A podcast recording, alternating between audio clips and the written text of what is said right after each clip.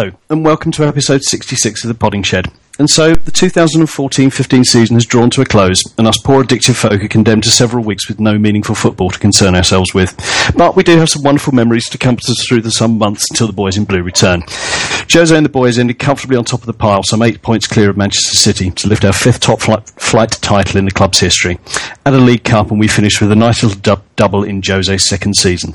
So, how was it for you? To round the season off in our final episode before the summer break, we're going to talk about the good, the bad, and the ugly, what we like, what we didn't, and what we're hoping for next season, and many other things in between. Joining me, Der Kaiser, or Johnny as I'm otherwise known, to ponder the season and everything in between, are Dr. Blue Bayou, who is Donal, Good evening. Roaster Jack, who is Tony. Good evening. Uh, Mark is currently attending the recording of the inferior panel show called Sorry I Haven't Got a Clue. Uh, we'll be back with a plentiful supply of weak gags in time for pre-season training. Um, and if anyone wishes to pay tribute to the late great Humphrey Lyttelton by chucking in a few dubious double entendres during the show, do be my guest. Um, we are also delighted to welcome the authors of a very fine book uh, named Overland and Sea, Chelsea FC and the Great War, which is about the club, its players and its fans, um, the role they played during the conflict. Uh, they are both true blues, um, good mates with many years of suffering under their belts.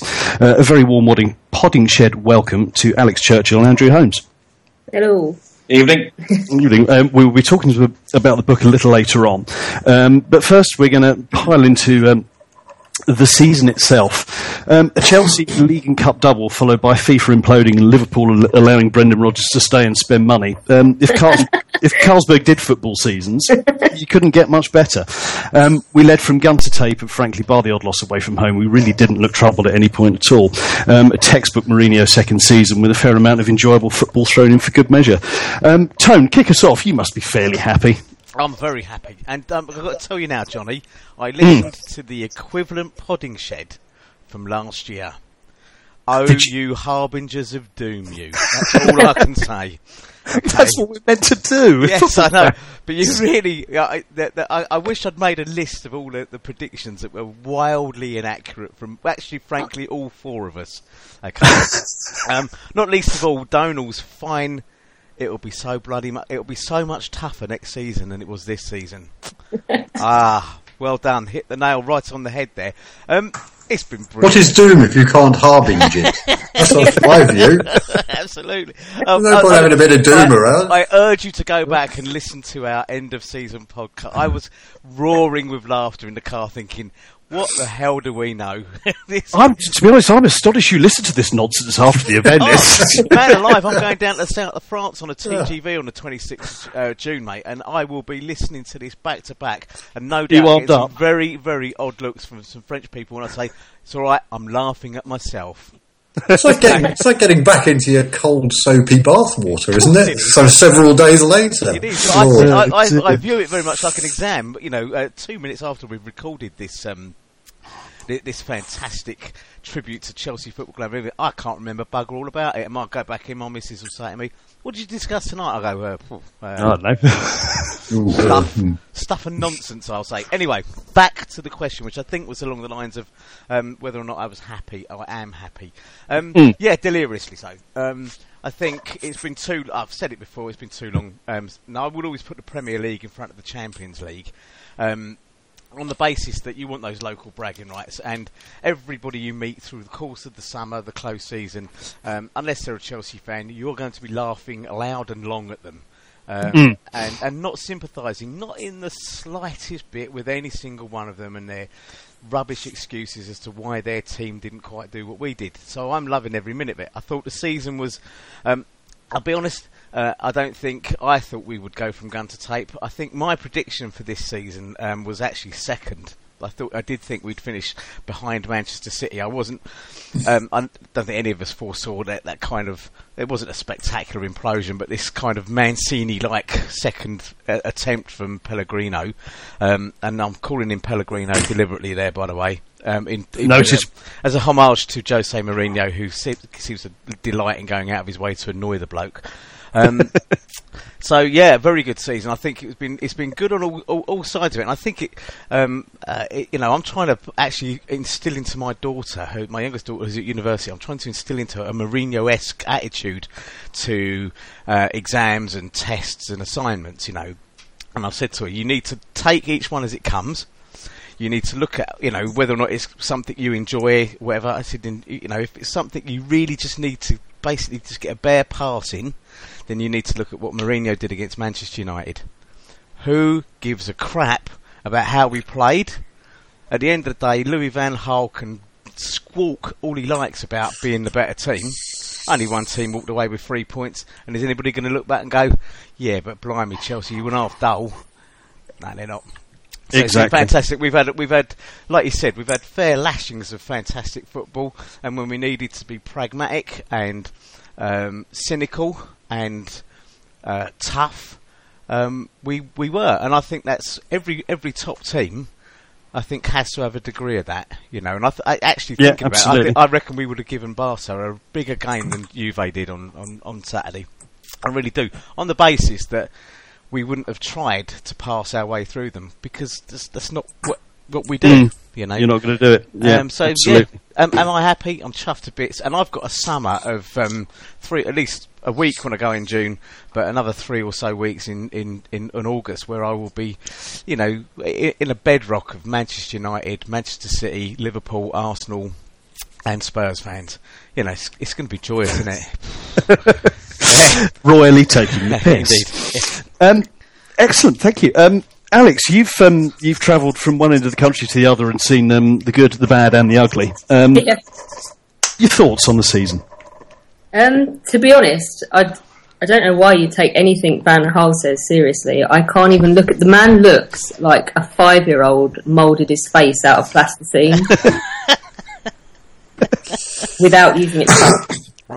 It disturbs me, if I'm honest. But yeah, He is a listen, strange-looking about man. How he doesn't have, didn't have a world-class striker when he had what was it, Van Persie, Rooney, and Falcao on his books. Um, I think he's probably quite concerned about doing better next season. But no, I, I think the last month and a half of the season, um, everywhere we went, it was just sheer terror, to be honest. Please don't mess this up, Chelsea. Please don't screw it up now, because I will never live this down with anyone I know if we don't win from here. Ever. There's always, yeah, it's. I think it, it's a very Chelsea thing, um, and I'm sure other clubs have it to a certain degree. But I always kind of hark back to the, the sort of, you know, the kind of mocking and, and superiority. I remember Arsenal playing Wigan in a a League Cup semi a few years back, and I think it was I can't remember what the score was, but basically Wigan needed one goal. And that was it. But Arsenal were, were on top. They were passing around. There was lots of, there were 40,000 Muppets going, ole, ole, ole, ole. And I just thought, it, it just doesn't happen at Chelsea. We'd all be sitting there, biting our nails, shitting ourselves, going, please don't screw this up. And did you find yourself all this season going into the office and people saying to you, "Oh, well, you're just you're going to win it easy, aren't you?" Yeah, oh, there's Oh, yeah. Oh, you. absolutely. And we're all Yeah. sitting there at every game going, please don't bugger this up, please don't bugger this up, knowing full well we're totally capable of losing to QPR or Burnley or some other dross that everyone has written us off to win 5 0. So, yeah, I don't think that ever happens with Chelsea fans. I mean, the guy sitting next to me here is the biggest pessimist ever. Like- Before we played Spurs in the cup final, he was like, Well, I've already written it off that we've lost 3 0 and I've already grieved for it and moved on. Yeah, but because I did that, we won. You see. Yeah. Uh, that's- An- Andrew, I'll speak I am 100% with you there. But also, I mean, it didn't feel, you know, when, when we actually won it, and then you looked at the stats, and we've been top pretty much since the first day, and we'd lost two games by that point, which, hmm. You know, it didn't feel like that type of a season. It didn't you know. feel that easy, did no, it? Going no. I mean, I mean, like most right-thinking Chelsea fans, a lot of us were starting to panic at the end of March, thinking, "Shit, we're going to fuck this up, and Arsenal are going to end up winning it." I'd written, I'd written the season off at, uh, when we lost to Spurs and we came stomping out of there and sulked off and tried to avoid them all. Um, on on paper, it was a, on paper it was a tough running. We had to play Yeah. Liverpool, Arsenal, United. You know, they're all they're all games that could easily have gone the other way. You know, and gone. It's, um, and what people are forgetting is when they were telling us, "Relax, you've won it," is that they might have said that to us. You know, a couple of minutes before half time when we were two 0 up against Bradford in the cup. do you So, know what? I did have one Arsenal fan saying to me in the office, "We're coming for you." All the other Arsenal fans I knew were sensible enough to keep their mouths shut. But one of them, "I'm coming for you." And I thought, "Yeah, just come back and see me in a month's time." It's Maybe, maybe, yeah. Maybe, maybe he wasn't talking about football, and he needs a lesson about what's acceptable in the workplace. Yes. there's a whole HR seminar right there. Uh, yeah, I think it's. Uh, we we touched upon this before, but the kind of the, the, the whole narrative about it. I, I actually think I don't think we were pushed in any. You know, I, I think we made our own own problems every now and again, but we weren't pushed really hard. Um, by any of the you know the, the supposed challenges, and and I go back to I think we we mentioned this prob- possibly on the last episode or one before. After the that thing at New Year's Day that we don't really refer to, we were level on points with City, and I think the, the the last goal that JT got basically kept us on top by goal difference. It was we that. top on alphabetical order, weren't we? Yeah, it was At alphabetical I think, order yeah. I- it was alphabetical order only. I think it, yeah, we would. It was literally saved by by JT getting that goal, and that kept us Yeah, on top. But then they, they were coming out of that and they were running around North London screaming about how they'd done us, and I think they did their like obligatory DVD of it and everything. Oh, yeah, it was- but there was an actually, top it could have parade. been six five. It really could. It was that yeah. chaotic. It was nonsense from start to finish. And actually, they they think they did us proper, but actually, I think we were both pretty awful. It could have ended up like either way, six five. Exactly, but it was the sort, it was the sort of game of football that Mourinho has kittens about. It's you Yeah. know really not not his kind of thing. But we were level on points, and after you know New Year was when we were supposed supposed to have struggled, and you know it was all a bit up and down and so on. And the last sort of really kind of memorable game of football. I think we had was the Swansea away game where we tonked them 5 0. Hmm. And after that, it was a bit up and down, a bit rocky, but for for all the, the, the struggling in inverted commas, we ended up eight points clear at the end. We were, we were ten points clear at one point. It's it's it's not a struggle, you know. That's I, I think that's the, the narrative was was that you know we would sort of hit a bit of a blip, and you know we we weren't quite as imperious as we were in the first half of the season, but we were by no means dragging ourselves over the line by our fingernails. No, and I think, but if you, I'd only say from the perspective of the team, um, that that the, the fans are the only ones that are looking over their shoulder. I don't think the players were. No, I think you're right. Sorry, Alex. You, Oh, no, I was just saying we didn't drag ourselves over by our fingernails, but we were, however, apparently massively boring in winning Yeah. a double this season. well, that's the thing. I think I think the, the boredom came because no one gave us a fight. Was that Yeah, what this is Mourinho true. said? There was no, yeah, there was there was yeah, no didn't. Mourinho said that, didn't he? Yeah, He said, no if you challenge. say we're boring, blame Arsenal, blame Manchester United, Yeah. blame Manchester City, blame Liverpool for not pushing us. Exactly. But I, I don't know. I don't know if it's my uh, sort of selective memory playing tricks, but this one felt a lot harder than the one under Ancelotti and under Jose's two previous ones. and, and, and yeah, and yet, I think, I think from memory, Ancelotti's was a damn sight closer. What, Last- what happened? Last, last game of the Yeah, because we didn't win it till we'd Yeah. pretty much done it at United, hadn't we, when Drogba scored that offside goal, and that was only Yes. a couple of times from the end Yeah. of the season. And and and the Ancelotti thing was that in those last six eight games plus the cup, they they started to sort of beat people four five six nil or you know they they, they really hit that sort of streak. Uh, but in actual fact, it, it was a it, it was a, a closer run thing. Um, It's funny. I, I, to, to quote the Duke of Wellington, I, as I as I'm known to do, as you are these wont to do on occasion. Yes. Um, I can't, to be honest, I can't remember. I remember we had a, a real dip around Christmas. And it, Yeah. it, it sort of it faltered, and I can't remember.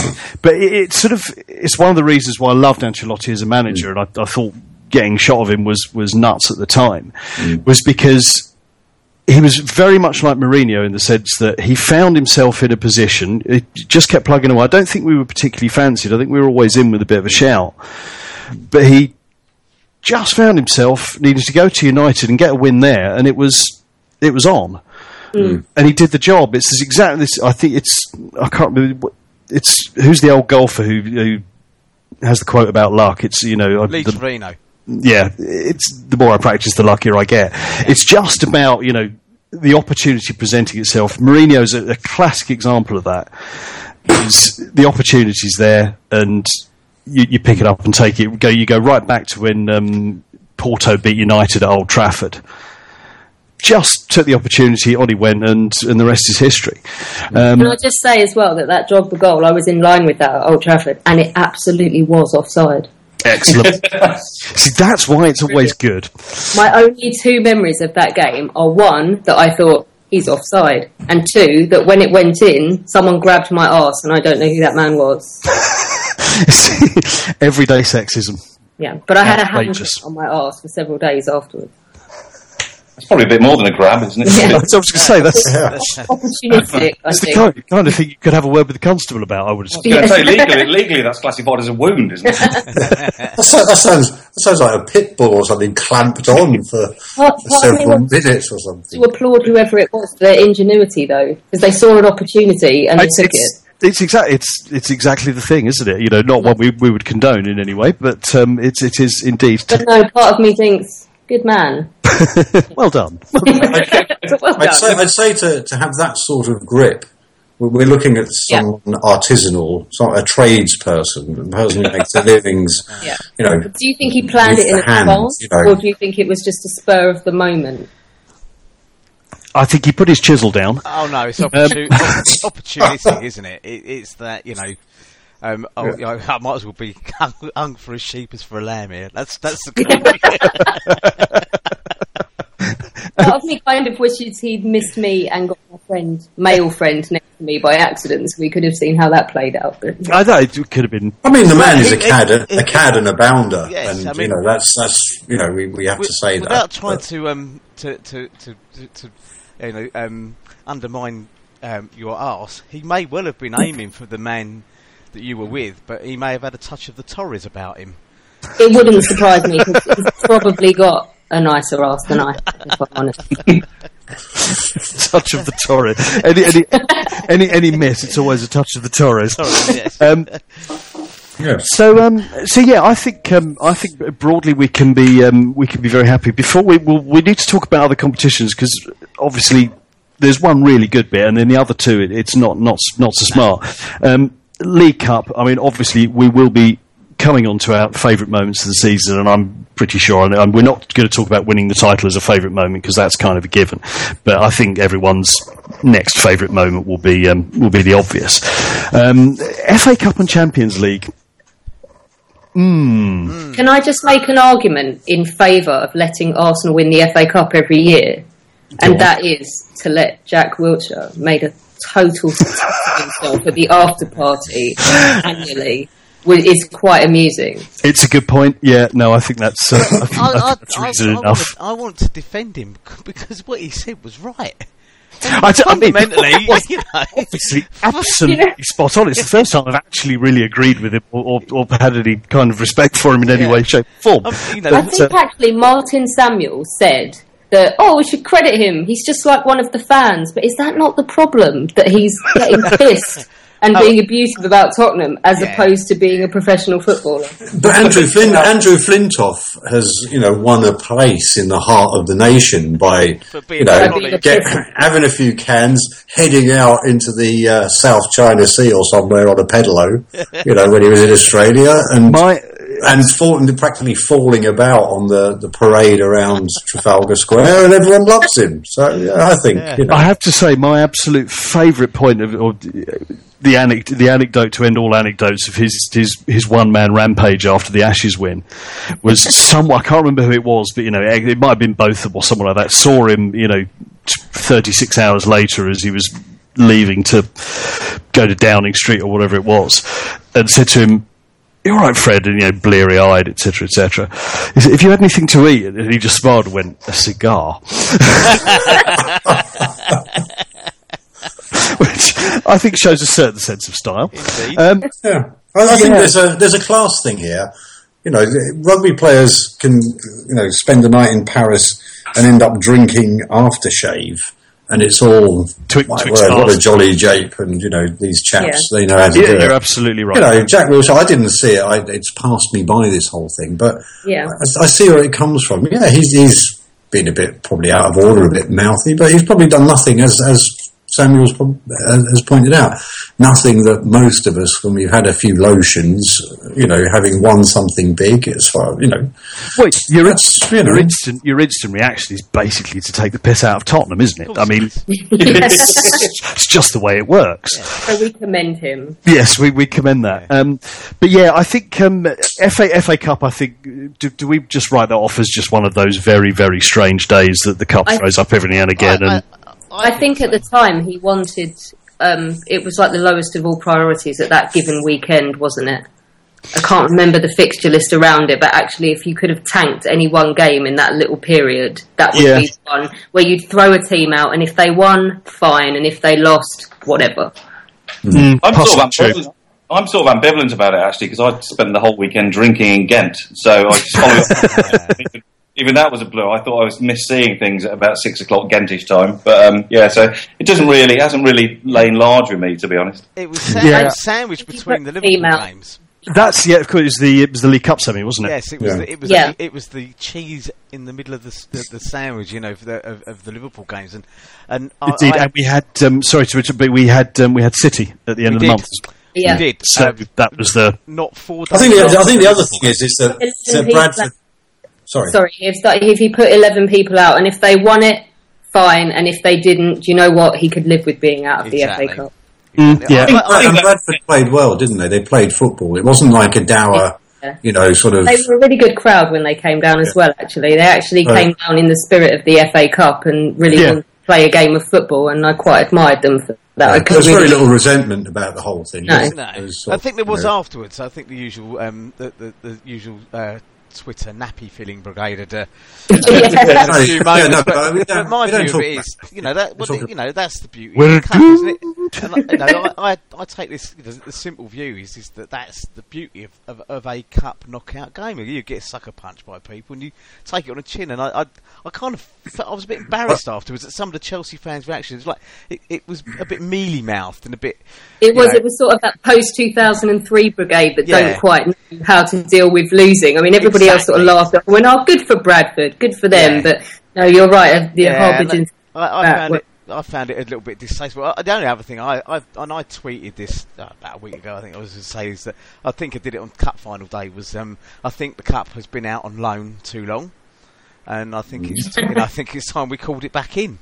Yeah, I, I must admit, I do, not not that we're, we're ever in any way jealous of Arsenal, but I, I do like an FA Cup final. Do like do like the day out Yeah. and and all the all the fun that goes with it. It's, it's I, I would like to be. That's one of my things for next season. Uh, Actually, you know, retaining Premiership. I would like to go to the FA Cup final And again. no disrespect to Arsenal, but that was a shocking. cup. I mean, it wasn't their fault at all. No. That was a shockingly poor cup final. Yes, it was. Oh, it's, You know, it's, that much as bad as the England game yesterday. I d- yeah, no, I would say it's it, it was it was, the It was not a game there. at all. It was, and as, as I say, that's not taken away from us. That's nothing to do with them. They turned up, they played. It was just.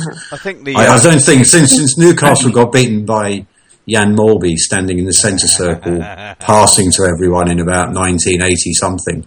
I don't think I've seen anything quite as bad.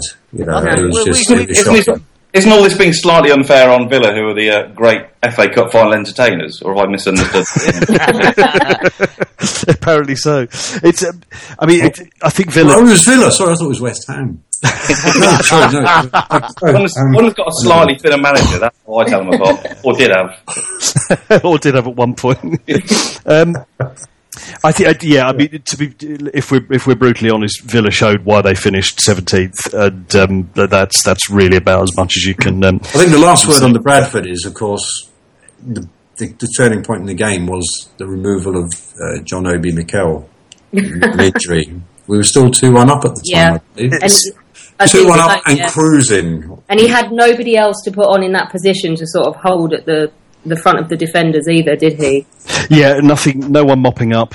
I did love the sight of Kurt Zouma in the last 10 minutes, though, playing as centre forward. That was brilliant. I just have never seen anyone so clueless, trying so hard, and not having any idea what they were trying to achieve, yet trying anyway. well, I agree It's- with you. it Alex. was the ar- I've, I've not seen that not since the days of Robert Huth. It's, it's, it's, I believe- it was the I believe The Ranieri archetypal- used to lob him up there, didn't he? stick, stick the big lad up front. yes, indeed. Let's let's let's see what we can what we can get. And I mean, you know, Tim Sherwood seems to be making a, a passable career out of it. So you know, And fair play, fair play too to the Hoothmeister for you know d- several people have said that his loan to Leicester, along with Cambiasso's you know experience etc., was one of the um, one of the factors. I've read that several places. So yeah, you know, players who've good there to have him. done it. You know, he's uh, What was it though that Cambiasso got nominated for, where everybody sort of looked at it and went, "Really?" Was that like was he shortlisted for some kind of player award this season? I d- yeah, that sounds vaguely familiar. I must. I, I had sort of very little of him, so I couldn't. I couldn't it was, comment. it was possi- it was possibly something to do with the the shininess of the pate, and he was only taking on Jonjo Shelvey and one or two others. So AKA Voldemort. the, the solar sex panel brigade. Yeah. Um, I think um, we, will touch briefly upon the Champions League. Then we'll then we'll move on to you know a, a few of the best ofs and all that kind of stuff. Um, Champions League was, I think, probably our only real disappointment. Um, it it just smacked of, of being a bit too cautious and a bit too pragmatic and, and not quite having enough in in reserve to to hit back when we needed to. Um, I, I would suspect that, that Roman, you know, is, is, is broadly happy with the season. But if there's one thing he'll want improved on next season, it will be um, a showing in the big European pot. Um, thoughts from the floor? Someone kick off.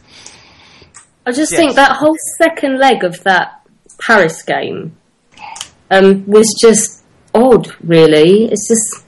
Yeah, I mean, they they kicked and punched and sort of fought their way to it, didn't they? Rather than sort of show any superior football skills. Is that being unfair? Or Well, I, think, just I think when the penalty went in in extra time, even me and my paranoid best had thought, no, we're okay here. And then uh, Luiz popped up five or so minutes later. and celebrate it. yeah, what well, a dick. well. Can I, can I just intervene here? I want to refer back to the equivalent podding shed that we did last year, where I warned, I warned us, and I said David Luiz will come back and bite us on our arse. At some all right, Nostradamus. Yes, and he did that. Game. and, and, and we're talking about Alex it- at Trafford that time. peculiar, as peculiar as a game as it was, the one thing we didn't have in that particular game, of that second leg, was a David Luiz. Somebody who wanted to win, who wanted to grab the game by the bollocks and actually go and do something with it. Uh, and and you know, I've I've, I've long been a, a, a, a- a fan and a defender of him, not as a defender, but as a, a as a presence in the team, obviously. But uh, you know, that's that's that's what we're missing. Like, Yeah, it, he- it was he a was- strange game because of the level of apathy. A- And it probably was- wasn't he was apathy, but it came across as that. Yes, But Um, even from people like Ivanovic, who usually, I mean, he's a born winner, and you can like with the Liverpool game, running around with a hole in his foot. It's and yet that wasn't there, was it, No. for the Paris game? and it was, it's unlike a Mourinho team to to, Yeah. uh, to Yes. have that level of, and it isn't apathy. I'm sure it's not apathy amongst the players, but it projects itself as apathy into the crowd, Mm. and the crowd themselves then start to get a bit apathetic about it, and start thinking um, i- uh, uh, in the in the typical, almost possibly uniquely Chelsea way of, oh well, that's that, isn't it? You know, we're not going to win this, and, and So and- the and- pinnacle for me was that Napoli game where we were three one down. That Yeah. atmosphere, at Stamford Bridge was incredible, and it just there was nothing like that on that night at Stamford I don't No. know. You're right. I think the ap- perceived apathy sort of projected itself into the crowd.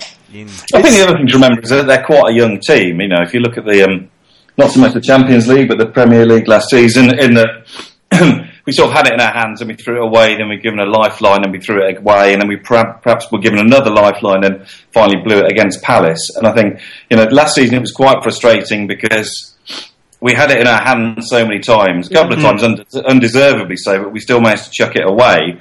And I think half the sort of paranoia for me this season was that, you know, with that mindset, they're still a young, inexperienced team, most of them. There's still that potential to throw it away. And I think mm. that showed itself in that second leg against PSG. It's honest. interesting what you say that we Yeah. didn't have a winner because actually the only person who start I think correct me if I'm wrong but the only person who started mm. that night who started the final was Gary Cahill in 2012 so actually you're looking at it and you're thinking yes it's only like 2 years on but none of those players yeah, who's who's been there and done it, kind of thing. I mean, Yeah. obviously you got you got experience on the pitch, but no, I, I think I think it's, it's a very good point actually, and I have to say you, you, you mentioned that. PSG did sort of kick and snarl, and and but actually sometimes that's just what you need. Uh, just Yeah. a little bit of that needle and a bit of the, and you know we've been we've been good at doing that in the past, and I, I think we just didn't really have an answer. I think it was um, the the chap in the middle who personified it, Verratti. Yeah, I mean, we just- were going to kill him, but if he'd have been wearing a blue shirt, Oh, fantastic! Just a, a nasty little fucker, snapping at heels, tackles, you name it, he had it. He was I mean, absolutely. he should have been booked four times by the end of the I was going to say, you know, the, the question as to whether he should have actually been on the pitch is um, is, ano- is another one entirely. But yeah, it just I think we just lacked a little bit of that Yeah. aggression. can't and- we- you look say that people about a- that hate you, but then another part of you thinking, why aren't any of ours yeah, doing that? yeah, if you, if you ever look at any of our more snarling victories or whatever, there's all that conversation about should such and such the Chelsea player have been on the pitch always features as as, as part of our game. You know, and how many times you've had it? You know, Costa he shouldn't have been on the pitch. Drogba in his heyday shouldn't have been on the pitch, and all this sort of stuff. But they were generally because after the game, everyone was saying, "Jesus Christ, Chelsea don't know when to give in." Yeah, and and you've got to have that kind of snarling attitude. That that, that- that- I'll say that Napoli game was probably the uh, sorry the Napoli the uh, PSG game was probably one of the rare occasions where we didn't have that snap uh, i i i within our within our um, team that night. You know, very very unusually because when you look at the other games, when you look at the um, the the one 0 against Manchester United, for example, at, at Stamford Bridge or whatever, you know, as as dull as people, you know, old, old um, mad bastard Van wa- wants to call it. we had something about us that that game. You know, we were putting the tackles in. It's, it's always been my criticism. As occasionally we've sat back too much, but we weren't scared to put the tackles in. And I think that game we were, and it was a one-off. I think it was actually a one-off because I can't remember another performance. Um, barring maybe um, the first half against Burnley at Stamford Bridge, where we had that kind of lazy arrogance uh, about us. Mm. Yeah, fair point. Fair point. I think there's some of I this the two think the two leg football thing, you know, where you're never quite sure whether to to wee or leave the potty, as they say, and um, Indeed. you know, uh, there's a bit of that in that, you know, without maybe the, the, some of the experience, some of the old heads, um, you know, you just you're not quite sure how to, to to approach the game, you know, because once once they got one goal, they they had the away goal, just like we had the away goal, and and all that sort of thing starts to. And then once they had two away goals, they had one more away goal than we did. You know, the, these sorts of things must affect the way the players are thinking about Yeah. the game and their approach to the game. You know, it's that we started. I, I saw it as, as perhaps you know Mourinho setting out to make sure they didn't score, and then once they did, we didn't really get get on top of the game. Yes, we you know we got ahead again, but it was yeah it was a funny old night. I, I, you know, I, we, we had you know referring to Ancelotti earlier, we, we lost to Inter Milan, who won it. We lost to um, to United the following year, didn't we? It's it's it's it's a, a knockout tournament when you get to that stage and things happen. You know, It is true. Yeah, it's. Um, I, I think the um, to a degree the stars do have to align Yeah. and and, and, and, ev- and everything be right with the world as, as it was in, in 2012. And it was And, two. It was two two set pieces which they conceded as well, which was again very un Mourinho like, isn't it? It's Yeah. um, it's not a Mourinho team that, that concedes you know one set piece in the game, let alone two. Um, Could so- obviously be worse as well. We could be a laughing stock in Europe like Manchester City. Exactly. This is, of course, true. We are we are faring better than most, and frankly, our um, our contribution to the um, the dodgy UEFA quotient or whatever it is is um, is or it should be better documented because that fourth place, I suspect, has probably stayed where it is. A, a, great deal of which is due to our escapades. So, um, I think I, I think I heard, and it's off of some stato somewhere, that had we not won the Europa League when we did, then we would have lost the fourth. yeah, okay. I don't know much. That, that's true. It's true. It's It rapid was- for you. Always think it of the long our- game. It, it- it was indeed. It was our, our victory that year that kept the coefficient um, where Ah, it was. okay. And then, of course, last year, and there's a one-off when you get all four English teams go out at the um, the, the round of 16 or whatever they've bloody christened it these days. And then it's the usual um, the usual hats all giving it all of, you know, well, that's the end of English football. We're not as strong as the rest of Europe. And I think it's that's rubbish. It's, um, all goes know, in cycles. It's exactly. you know, tis tis the way it is. Um, it's just as a, a an in, Hello? sort of a reasonably. Hello, are you still there? Is everyone still there? I'm still here. you're receiving. And yes, I'm, I'm still here. I'm still uh, here. Hang on, have we lost Andrew? Oh, I think we may well have done. Andrew and Alex, where are you? Hello. Are you there?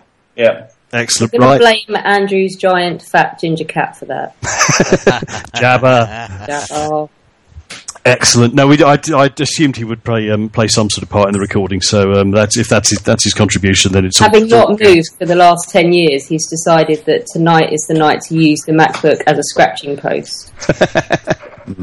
excellent, excellent. A bit like Paul Scholes, he's he's come in and just the Except challenge with was more all power. over the shop, destroyed everything. With more character. Um, we will do. Um, tackler than Paul Scholes as well. Yeah. the man that would never ever give an interview as a player who now wants to be on television. God, shut him up now. It's No. never ending. Um, I think what we will do, um, we will have a quick blast through um, the little list I, I sent round and, and do our, our favourites and, and a few other bits. Um, kicking off with player of the season, um, for me, there is only one. Um, JT obviously is always there or thereabouts, but this it has to be Eden Hazard because he was just the reason why you, you pay and you go and watch football. Absolutely unstoppably brilliant from start to finish, and nothing more to say. Hands down, the best player in the Premiership this season. Toe, over to you. Uh, over to me. I Yes. was really going to try and say someone, um, that, but I couldn't keep a straight face while I was going to say it, so I, I won't bother. um, You were going to nominate Cuadrado, weren't you? Yes, I could- was going to nominate Cuadrado, who I, who the rumor has it is already on his, you know, he's already packing his bag and and and you know, sort of dolefully walking out of Cobham, you know, with a uh, a, a stick with a red white dotted bag thing on the end of But it. with right? a the new end of it. head. And well, you know, that make that sound you can hear in the background is the world's smallest violin. Indeed, indeed. um, but uh, yeah, I, I I cannot go against um, Eden Hazard. I have been singing his praises. He's more than made up um, to me for the, the personal man crush failure of David Luiz going. Um, I, I, I find myself no longer looking at the the fine curls, tumbling curls, and thinking, "Oh my!" What- what now I might have look- been. Now I look at the the uh, the near the near ability to grow a, a proper beard and think, "Yep, you'll do for me." He's been fabulous, isn't he? That's why you, Yeah. like you said, you pay your money to go and see players like that light up games of football, and and to watch the sheer terror on the opposition defence, and and just, just just the idea that there are defenders all over the country waking up in the middle of their ni- in the middle of the night with their wives, going, "What, what, what? Hazard, Hazard's coming!" oh, sorry, you know, fantastic. The, the only downside with him is I start shouting, "Run at them! Run at them!" when he's on the edge of our box. Now, Well, you, you can offer that because it's now over to you, Mr. Holmes, your favourite. Uh, oh, it's Hazard as well, without a shadow of a doubt. To be honest, Yeah. um, I don't know if there's. Um, I, I don't know if I'd like to see him in the centre a bit more. To be honest, he's properly running at people because when he does that, he seems to make things happen straight away. Mm. But uh, yeah, him without a shadow of a doubt. You know, he's arguably the third best player in the world at the moment. He's got Will time on his first in a yeah. couple He's of got time years. on his side. You know, it's Yeah. a privilege. He's probably one of the best players I've ever seen. So yeah. No, agreed. Um, Donal, are you, you going to make it a clean sweep or are you going to be, be our resident contrarian? I, I, one wants to be contrary. All I can really say is that, you know, it, it's when, it's only a few years ago. Let's face it, when outside of the committed uh, cycling tifosi like myself, who obviously had a long list of Belgians that they admired, you know, the the odd plastic Bertrand completist, and you know one or two others one or two others. Um, you know, one of the favourite lists that people threw up, you know, this is obviously before the dawn of social media, was, you know, "Oh, can you name any famous Belgians? And now we are awash in football with famous Belgians. There, there's a famous Belgian turning up, you know, off the ferry every other week. Um, but yes, you know, there, there's a generation of, of, of football supporters growing up thinking that people have always known Belgians, you know. But you know, you mentioned the name Vercauteren five years ago. Yes, there'd be a few people who remembered the eighties and you know that fine Belgian football team that we only just squeaked past in Italia '90 and all that sort of thing. But you know, I've and here we I- are, I, a I wash, tend to agree. a wash they, they've, with Belgians. they've, they've done. Exactly. they've- Poirot's well pissed off. He's down to eighth now. yeah. and, and, and I, I, I like to say, I like to think that actually, um, they've actually really. Between, but, you know, mainly Hazard, but if you look at the likes of you know, Benteke and all that, the, the ones that are, that are sort of showing more and more success, um, you know, I was always one of these people when someone said to me, "What do you know about Belgium?" I used to say, "It's a nice place to drive through on the way to Holland." Because that's basically what I thought of it, you know. Yeah, exactly. And now, now I know it's. It, I know. I know that it's. It can produce fantastic footballers and cyclists, of course. And Yeah. I see all, all round all round sport enthusiasts like myself, when asked, you know, to name a famous family of Belgian brothers, would have immediately gone to the Planckaert brothers. You know, those Flemish cyclists of fame and fortune. Now, of course, you've got the Hazard brothers. There's three of them knocking about, isn't there? So, yeah, I mean, uh, it's it's very difficult not to um, to see him as as the outstanding. But I thought Willian was probably you don't the other day on site my company got awarded most improved contractor for health and safety which that's a bit of a which you know was, was, the, was the there a big drink multi- Oh, oh, is he gone? Donal. oh Ah. no, that's that's the little Skype pig of doom. Hang on a minute, we're going to have to get him back. Where are you? right, hang on. Here he is. uh, just trying to finish off. But the fact is, that's quite a backhanded compliment, isn't it? What do you think? I mean, you're the most you're the most improved. What's it saying about where you were then? You know, Uh, I hope that his excitement of telling us about it hasn't just cut through some wire somewhere. Or if Skype's just gone, that shit, and cut him off. it's nonsense. What are you talking there's an about? ombudsman listening into every conversation. Going, that's bollocks. Get out. Get Nobody wants to hear that. Yes. um, well, listen, we'll, we'll, Denied. we'll, we'll, we'll carry on until we, until we get him back. He's, he's trying valiantly to um, to dial himself back in. We'll, we'll just see um, see how we get on. Um, He's rushed off to get a certificate, has he? Because this isn't video anyway. he says, choking slightly. Um, we will. Oh no, no, he's gone completely. Bloody hell! Hang on. Let's see if we can add him. Talk about yourselves, everyone. Um, Uh, well, okay, then um, it's oh, uh, is that the ping of life? Um, I think he, he, the point he was making, Willian has been fantastic. See, I mean, you, you're asking us to pick out players, uh, a, a, and of course Hazard stands head and shoulders above. Um, it's been a high bench. It has been a high benchmark this year, has Yes. to be said. But I think it'd be an But I interesting say, if maybe you're going to take Hazard out for the model of consistency, I'd say Ivanovic. Uh, to Ivan or JT? Yeah, Hey. just for the two of them, sort of very rarely failing you all season long. Mm. Well, that whole I think with Willian as well. I think with Willian, if I'm going to be over picky, and the, the amount of work he's done is brilliant, but his decision making in the last quarter could do with being can, can be a wee bit iffy at times. I, I would agree. Not as iffy as Theo Walcott, who's like an English Kalou, but oh, wow. Oh, Oh. I say. But I, like, I like that. Yes. and then Yeah. it falls over at Well, Willian, end. Willian to, and this is not one for the teenagers here, really. But Willian, when he, that's the, the criticism I'd have of him is he's very similar to um, um, one of the Herbs. Um, it was called Deal with the dog, who basically just used to run around in circles with his head on the floor, going, "I'm Dill the dog." I'm a dog called Dill, yeah, but really, really fast. And I- so I kind of, I kind of have that picture of Willian in my mind there, you know. Um, but it'd be interesting if you've got a category for uh, most disappointing player. I'd be, and uh, without taking the obvious Cuadrado in there. They, they, Yeah. But I'll let, I'll let you lead the way, Johnny, because uh, after all, you, you are the Dimpy. Yeah. You are We, um, our Paxman. You know, we're gonna crack you're, on, You're can we our Evan Davis. Oh, with the with the with the face for radio, yes. Yes, indeed. Um, we're, do, do- we- we're having troubles getting Donald back, so we'll, we'll, we'll crack on. We need to sort of round this bit off reasonably reasonably soon, so we can move move on to the book.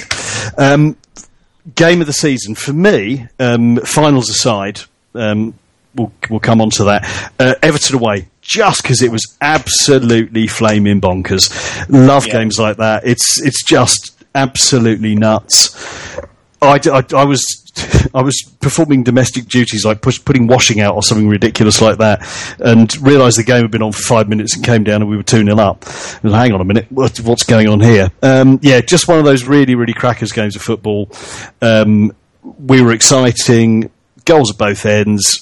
Who could ask for more? It, it had the lot, so that was my favourite. the most bonkers game of football since the four all against Liverpool, I think, in the Champions League. In that I didn't have a clue what the score was by the point that Costa came and almost jumped on top of us when one went in. I had no idea what the score was. If you'd given me a thousand pounds, I couldn't have told you. It was mad. Yeah, uh, fairly fairly nuts. So that's my pick. Tone, over to you. Um, I, I probably would have um, ordinarily picked that, but two. Um, I don't want to be a contrarian, um, but I would say nothing, but nothing gives me the kind of joy um, that beating either any of our London rivals gives me. And and so you know, three 0 versus Tottenham. Um, you, you can never ever walk out of Stamford Bridge on an evening game having beaten Tottenham three 0 and thought to yourself. "Uh, You know, I, I missed Emmerdale for that, or All is all is right. All is right with the world. it is. There's a kind of sense of karma and peace. You know, it's like the dawn chorus. It's one of those life-affirming moments that you that you that you have. You know, um, and and you walk out that ground, and, and everybody's just thinking, yeah. yeah, yeah, this, this this is this is it, isn't it? This is, this is why I support Chelsea. Um, so yeah, for me, I'm going to go for the um, three 0 against Tottenham on Wednesday, December the third at uh, 1945. I have got the fixture list in front of me, by the way. Good work. Good work. Uh, and a fine choice as well. Uh, Andrew. Oh, Andrew. Uh, hey. Um, mine was mine's the Everton game as well. In that um, I was on holiday in France for the first two games, and so it's the Everton game for the reasons that you've already talked about. But um, I was in Paris for the Burnley game, and I dragged my wife and child. We were at the Musée d'Armée, uh, the French War Museum, and I dragged them away from that early, and, um, so we could go and watch Chelsea uh, Burnley. Sorry, it was early evening, but um, it was in the Highlander pub, which is on the south bank of Paris, not too far down from Notre Dame. But uh, I noticed on the board outside it called it uh, Chelsea Burnsley. They got their two, two northern teams beginning with B mixed up, and sort of thought, well, we'll just go with both of them put together. To be honest, Just we'll see. We'll see what we get. and ironically, when I got in there, it wasn't on anyway. But there we go. No, so it's Chelsea Everton for me. Grand. Can I just say, in the same way that you were saying about Spurs, is there anything more satisfying than letting Liverpool go ahead of you at Anfield and then coming back and stuff oh, it just it just adds to the ire and the grumble. just for that it? It's- majestic silence of the Kop, the fabled Kop, that actually you never hear that much noise coming from unless No. they're singing that wretched song before kick-off or rubbing your face in being ahead of you. Is that the song that they nicked from Celtic? Yes. That'll be the one. That'll be the one. Um, noted. Um, Alex, your favourite game? Um, I'd have to go with the Everton one as well. That and Swansea. I know everyone says Swansea because we won 5 0, but we did the usual prayer before kick-off, like, please don't fuck this up, Chelsea. Please don't fuck this up. All this way. Please don't make me suffer. And then to be sort of, was it 3 or 4 nil up by half time? Oh, we were like, just "Oh, rolling by that We've point. got a Kit Kat to share at half time, but this is pretty much done, and then it's just back to London, and it's kind Mm. of a bit flat after that. It's like, oh, job done, no drama, Professional. new feeling of sanity in the Chelsea camp. So yeah. I think the only thing I would say about that is I, I was um, I didn't watch it or follow it live at all, and I came back and I read the reports afterwards. I watched this is of the after game. you predicted we'd lose two one. I'll add that. Yeah, but I, I, that's the prediction I make before every game. As a um, and actually, the reports I mean, didn't really. I thought we were okay in that game, but more, from my memory, there was quite a lot of self-inflicted mistakes. I think they were just bloody awful. Yeah, yeah, that yeah. day. They were terrible. Yeah. No, I think um, I think that's a good point. Um, we will. Um, we're going to blast through the, the, the rest of these. I think these these are quick fire answers, so we can we can move on to Matt's book. Um, most underrated player for me, Azpilicueta. Um, I think he's done an absolutely sterling job. Um, the final against Spurs summed him up. Tough as nails. Carried on with his doing his best Terry Butcher impression. There No, was a moment where he went into a flying header and he hit the floor, and you could see it written on his face. I don't think I can get back up again, but I'm going to try anyway. This is He after he on. had his head bandaged. There was a moment where he he did the flying header, and you can tell he hit the ground and thought, "Shit." Ouch. but no, I did that Somebody might, and you know, no shortage of skill either. Um, he's dependable, um, and I think you know it's very difficult in a, in a team full of, of great players. It's very difficult to, to win the plaudits when you're you're a fullback. But for me, top notch. Tone, you're, Gary you're most Cahill. underrated. Gary Cahill. Duly noted. I am absolutely a massive fan of his. He would walk into any other Premiership team in this country. United would rip our arm off to have him, as would City, as would Liverpool, as would Arsenal, as would Tottenham, as would any of them. And I get a bit tired, as you well know, of the Cahill naysayers because I think people, you know, they, they they'll pick out every single error he might make, which isn't many, and yet they'll they're blind. They go they go John Terry blind when John Terry fucks up. You know, oh, it's, you know, No, John true, Terry can let true. get away with it. So I think Gary Cahill, I think in any other team would probably be the captain as well. Do you know what, as well? Just for his reaction after he had that stinking couple of games over Christmas as well, and sort of got booted out for a game or two, didn't he? And his attitude was fantastic. Yeah, Which no, is see. ex- everything you Oh, want in a yeah. player, I think, and and that's He's, I I think like. it's just a winner as well. That you can't have. Not everyone can be a John Terry who's been at the club for 35, 40 years or whatever. Um, but when Cahill puts a Chelsea shirt on, he is die-hard blue, and I don't think you can ask for much more than that. No, Well that's said. abs- absolutely true. Uh, Andrew. Uh, mine's sort of not underrated, but perhaps most underappreciated, and it's Fabregas, to be honest. In uh, um, I thought it's been brilliant. I, I had slight worries when he joined us that um, he might be a new Torres, and he's only really here because it was the only outlet that was available for him. And I don't want to slag Torres off because I wanted him to su- succeed, and you know it's a shame that it didn't work out. But I think he's come in. He's really embraced the club. He's embraced embraced Jose's methods. He's a real integral part of the team, and because he was captain of Arsenal and he played for Barca, unless he has a sort of nine and a half out of ten game every week, he just gets slagged off when he makes the slightest mistake. He's also embraced that kind of undertone of mockery about Wenger as well, which I kind of like. That's why he got from start to finish. I asked an Arsenal season to get hold of Fred, why did you give him such a hard time? Because he blatantly said, I want to leave because I want to win. or I'm not coming back to you because I want to win.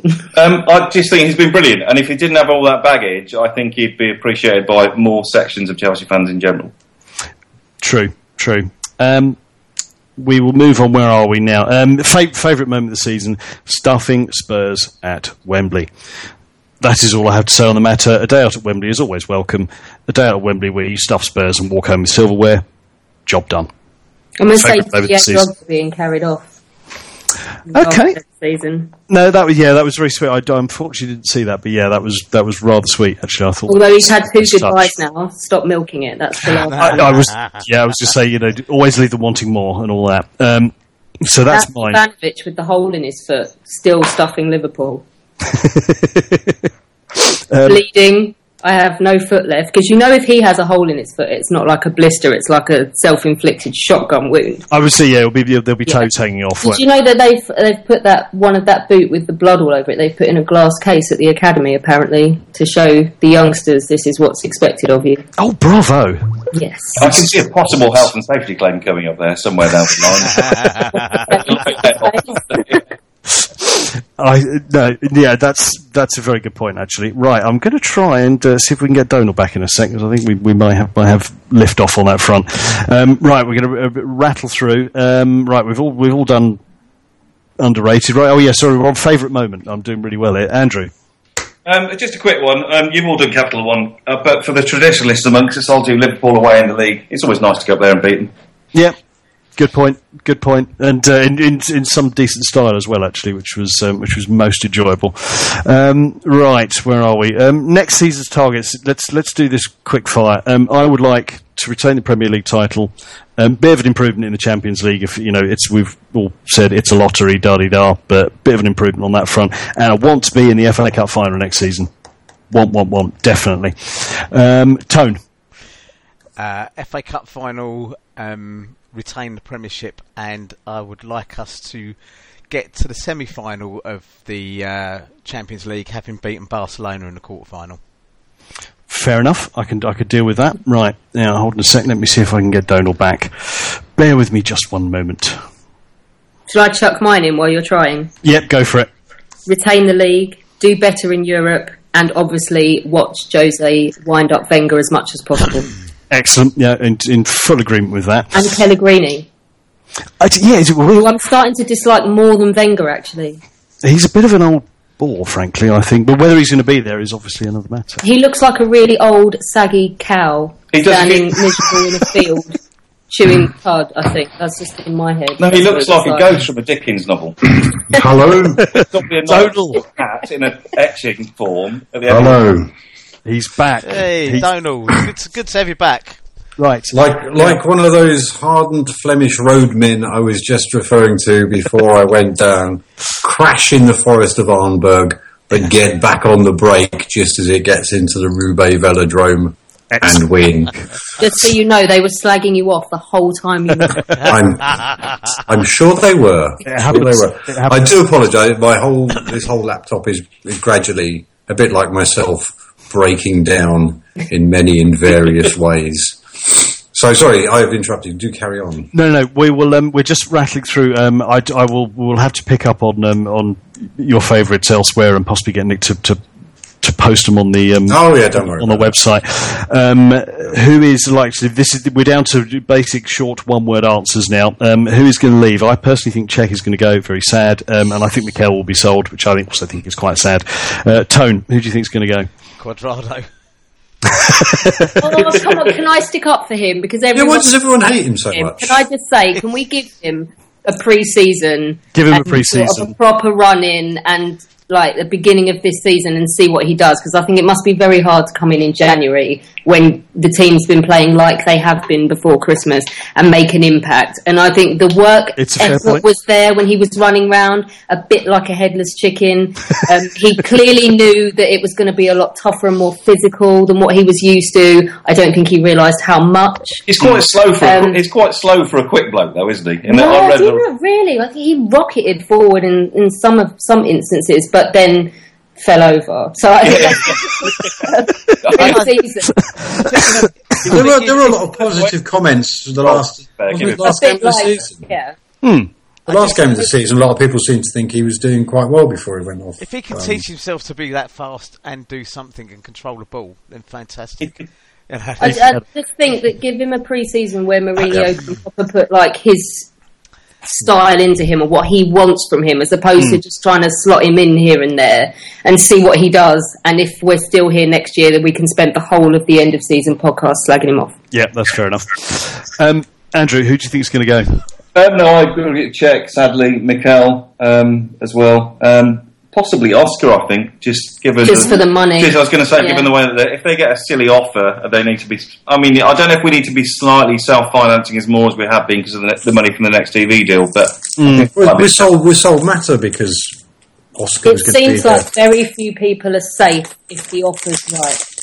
Yeah, no, I'd agree. I think um, Well, in, he- in the he- current he- climate, everyone. I has thought they were price. building the team around him though, and that's why Well- Mata had to go.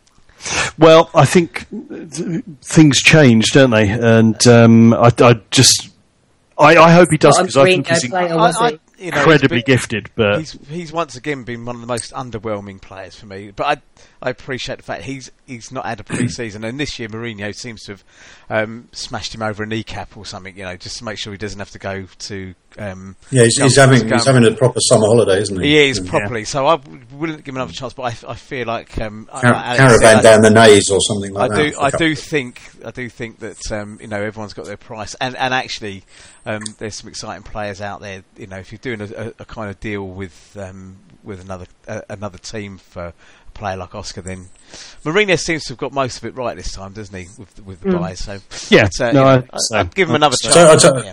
People Can like Van say, Ginkel and people like that are going, more? I suppose. Sorry. Sorry, go on. I was just going to say, I think we need to expect a bit more from Filipe Luis as well. yeah, I think um, he's um, he, he struggled a little, and I, I think he also has it's it's that sort of it's kind of Scott Parker syndrome in the sense that he's a perfectly decent player, but you're just unfortunately up against two blokes who are at the absolute top of their game, and it's very very difficult to get anywhere near it. So he's being kept out of the team by a guy who's playing out of position, which I don't think is really acceptable when you cost the money that he did. And also not True. acceptable is the money he earns and the fact that he hasn't used any of it on a decent haircut. That's true. I, but I think that's what Sells to a barber man. Yeah. But um, you know, I think there's a chance he'll go as well because uh, Can I just shout out to Tim, who sits next to me, who just refers to him as Smertin's love child? Oh dear. Right. Um, Alex, have you have you have you proffered a, an opinion on who you want to or who you think is going? Not, not necessarily want, but who you think is Um, likely to go. To be honest, I've not really had a problem with anyone we've got rid of because it's worked. So if they decide someone's worth the money and they can go, then fine. I will just say if Chet goes, in my mind, he's earned the right to play wherever the hell he likes without any comeback from us. If that's Arsenal or Man United, I'm not Yeah. saying I like it, but he's earned, I think, my respect in that he can go anywhere he wants. Oh God, yeah, no, do the the, right thing by himself. the the man is up there with, with JT and Frank as far as I'm concerned. Leg end, and um, and yeah, you're absolutely right. Um, listen, we're going to move on because I want to talk about the book, and we, we need to spend a bit of time on that. And um, we're we're in danger of sending the listener to sleep. So we we shall move on. Um, guys, everyone, thank you all for your contribution on that. I think that rounded the season off rather well. Um, we move on. Um, I will declare a, a, an, a, re- a register on, of members' interests here. I did actually help a little bit on this book, so I'm obviously biased. I think it's um, it's it's rather an impressive piece of work. But we're going to talk about it, and um, we'll take it from there. Um, firstly, uh, both of you, I'm hugely impressed and uh, actually been amazed at the amount of work that has to go into a project like this. Um, I suspect you've lost count of the hours spent tracking down and photographing documents at the National Archives and transcribing diaries and all the rest of it. It is, it's a truly impressive achievement and no less than the subject deserves. So well done on that front. Um, We'll talk a, a, just a little bit about um, football and the Great War. Now, the thing that I picked up on, and I've obviously not read the whole book yet, um, but the thing that I picked up on while we were working on it and talking about it was that the a narrative seemed to develop quite quickly in, in sort of the press and, and society in general that footballers in some way were kind of you know dereliction of duty and not actually signing up and, and going off to fight. Is that uh, Alex? That that seemed to be the impression I got. Absolutely, yeah. And um, we ended up, we went into it with no preconceptions, I think, about what we were going to make of any of it, but ended up fighting against that quite strongly, I think is fair to say, because we looked into national statistics on recruitment, we looked into demographics of where recruits were coming from and how they were obtained. And actually, it was a case of the press sort of hammering football, really, as this sort of archetypal bad guy that that isn't doing their bit when actually there were a lot of arguments to say that they were on a par with everybody else and they were just being held to a ridiculous standard I think is fair to say what do you think Yeah, I mean it's it's it's very difficult and you know, almost like today in that um, when the when war was declared, um, rugby stopped playing straight away, uh, cricket stopped playing straight away. Um, but of course, everything was amateur in those days. Uh, the thing to remember about football, it was professional. It was it was a business.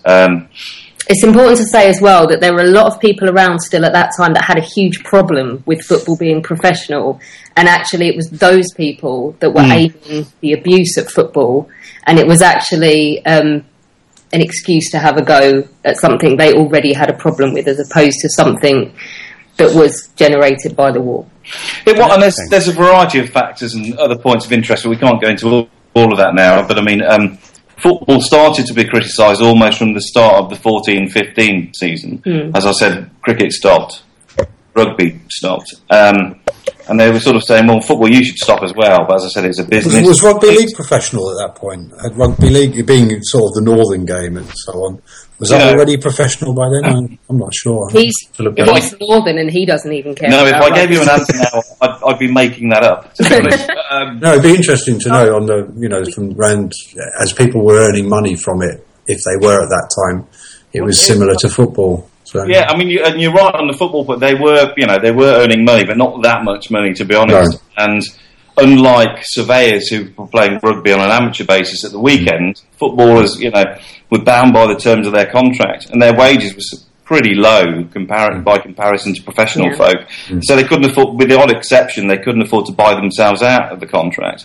Um, and I think the other point that football in general was making was when war was declared, there was this big, you know, it will all be over by Christmas. So they're saying, well, if it's all going to be over by Christmas, why do you want us to stop, shut the league down and stop having the competition? It was actually there was someone connected with Millwall Football Club that did um, a really good sort of economic breakdown of how the game would be effective and how many people would be effective and financially to what extent if you just suddenly stop the league. And actually, it, it was quite revealing. And also, as well, I think that in the spring of 15, when racing comes back around and they don't stop either, there's a, a fair call by football saying that, well, you want to hammer the working class game for not giving up and going off to war, and yet it's okay for racing to continue. And actually, I think one of the best arguments I heard for racing was that jockeys are small, so they wouldn't make good soldiers. oh my word! Uh, I think the same on the same level as well. I have a feeling professional golf still carried on as well. I think as well, Lord was it Derby that was hammering at football and wanting to sort of get to the bottom of why football was continuing. And football's argument was, well, look at your own sport because he was so heavily into racing. Um, look at your own sport before you cast judgment on others. Mm. But I think, Johnny, to answer your initial question, um, and despite me like, sticking up for football 100 years ago, there was a certain persuasive attitude that was quite negative towards football and football continuing while the war was on. I mean, mm. I mean, we uncovered. Um, I can't. Some of it's in the book, some of it's not in the book. Um, football quite often had recruiting drives at grounds. They had collections for um, charities for wounded and injured soldiers and their families. Um, and then ultimately, we'll come on to this a bit more detail in a minute. One of the things that they did tr- did set up to try and counteract the negative criticism of football was the establishment of a, a footballers battalion, which they did that started in December 1914. Mm. I think one, uh, just to answer your question quite simply, one important stat is that the media hasn't really changed very much at all. There was one report that said that at a Chelsea Arsenal fixture, no less, there was like one recruit, and that is sounds bad, but when you consider that it was a game between the two reserve teams and the crowd was under 200, they didn't report that. So uh, okay. a lot of manipulation of statistics and facts on both sides, um, depending on which viewpoint the press. Can, can I just can I just add to this that um, just just on. Yeah, on, on on a sideline, I was uh, at the National Portrait Gallery of, uh, a month or two ago, and there was a part of, of, an exhibition, uh, just women in, in, in the the 20th century. There was a little corner there where they, they covered women's football and they made the point very strongly, and, and they had quite a lot of uh, photographs, etc., and, and, and paintings, so on, of various figures from the era. They made the point very strongly that women's football was massively popular and became a very, very big game during the Great War because men's professional football had to go. So it wasn't just that that, that men weren't signing up, etc. There was obviously an appetite for the game, such that when men eventually did, you know, sign up in large numbers and the professional game stopped, the demand was such that at a time where you wouldn't have thought it would happen, women started playing, and you know, you see them in the, these photos, all in, in, their shirt and shorts, and, and so you know, they weren't running around in big long skirts or anything. It was proper game, and um, you know that sort of goes against the press view as well, in that they there was obviously a public mm. need for for entertainment sort of sport. more than yeah. anything. And the people that can't fight, the wounded, the people that are too young, the people that are yeah. too old, the people working in the munitions industry and other home industries. Yeah. A lot of them by then were women. At the weekends, but I think the press argument of you're the most able-bodied men in the country and you're not doing your bit is very. It sees it very black and white. I it's think ten, yeah, it's, we've it's, tried to investigate it and show you the other point of view. So. But also, just in terms of you know, with I, I I'm not sure. I don't know if there was 92 or how many football league clubs or the professional clubs there are now. Mm. But you know, I don't know if that was the same number then. But even if that was the case, then you know, our population was 40 million around the time of the First World War. So you're only talking about a thousand, fifteen hundred blokes, assuming they had. We've also factored in mm. the fact that at that time, when football was being absolutely hammered, um, it wasn't it wasn't expected of anybody, any married man with a family, to go and volunteer if he thought he should be at home looking after his wife and kids. And actually, a large percentage of footballers actually were married with families. So you're yeah. holding them to a standard that you're not holding the general public to, which was one thing we've tried to sort of highlight to people. Okay. But just to show there are some similarities with modern day footballers. Um, there's one illegitimate ex- children. Yeah, there's one ex Chelsea player who uh, STDs. If, yeah, yeah, if you look at his service file, there's a, an attachment, a sort of an attachment of earnings order for his illegitimate child. Um, and there's another chap who's not in the book, a chap called William Gerrish, who was a Villa player. Um, And again, you look at his service file, he's got another attachment of earnings order for another illegitimate child. So there are similarities with footballers from 100 years ago with current. And actually, well, with Chelsea getting battered a bit by the media as well, if everybody thinks they're out to get us now, um, there were reports on everything down to what they um, ate before matches, wasn't there? I can't remember what it was, something like dry toast, and but that was, and there was a big hoo ha as well about kissing other men when you scored a goal. yeah, it's um, I, that's the thing that really sort of stood out for me was that, that kind of uh, th- this narrative appeared about hundred years ago, and in, They've always hated us. in what in whatever form. yeah, We need to tell Jose there's a precedent. yeah, there was say in whatever you know whatever form it takes, it, it's kind of this narrative was sort of pervaded about football all the way through. Um, I mean, obviously, we, we will talk specifically about Chelsea's contribution because obviously the book is about Chelsea FC and the Great War. Um, it, it to me, it seemed like it was it was kind of a good example of, of the the war in general. It, we were we were involved, and that that's that's really all I could could draw from it. It wasn't sort of this, you know, hugely important. Obviously, everyone's contribution was important, but it wasn't huge. It wasn't tiny and insignificant. It just seemed like we, we sort of bundled in and, and did our bit, like pretty much everyone in the country did, if they could. Absolutely, yeah. I mean, it, by far not the biggest contribution of the whole team marching off to war, and not the smallest. I mean, there are some clubs where you really, really struggle to find sort of any input in terms of players going off and joining. Just sort of, we didn't want to write this to champion Chelsea above any other football club. We just wanted to write a book, if you like, about just how one football club reacted to the war, and it just happens to be the club that we support. I mean, obviously, being Chelsea fans, we weren't going to go and write a book about Tottenham in the Great War. Well, we, I mentioned the Footballers Battalion earlier, and one of the things football tried to do to counteract the negative publicity was um, come up with this idea of setting up uh, a battalion which um, would recruit footballers, and then what the idea was it'd recruit footballers, and then once you got the footballers involved, then the fans would sign up because they wanted the opportunity to sort of serve with their heroes, and that was set up between December and January, December 1914 and January 1915. And at the first meeting, which I think Alex was Chelsea, was it Chelsea Town Hall? Uh, Fulham Town Hall, I think. Town yeah, Hall. so it's on the doorstep of Stamford Bridge. This whole thing. It was a it was a very London centric thing. It was set up by the MPs for Fulham and, and Brentford. Um, but that that first meeting, amongst uh, there were three three Chelsea players who signed up at that very first meeting. Mm. Um, I can't remember. William Krug, the reserve goalie, was one. Teddy Teddy Ford, the striker, was another one, and then Harold Girdwood. Girdwood. Dave Girdwood. Dave Girdwood, Yeah. who was the third. Um, but the footballers' battalion, it was a very southern thing. I mean, and lots of it, the biggest contribution at that meeting was made by Clapton Orient, Yes. and I think that's that's well known. But there were a few, couple of players from Tottenham, um, three or four from Brighton, Palace. yeah, a few from Palace, um, but it was quite a, a, a London-centric thing. I think when the FA helped put it together and they didn't sort of advertise any further than the River Trent, I think.